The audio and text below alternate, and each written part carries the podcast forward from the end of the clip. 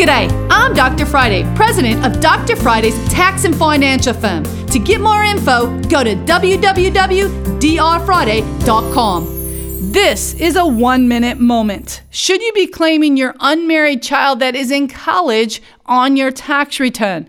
And you know, these questions are great, sometimes not something I can easily answer because it depends. How much money did that unearned, unmarried child make in college? Are you supporting that person? And are they full time students or part time students?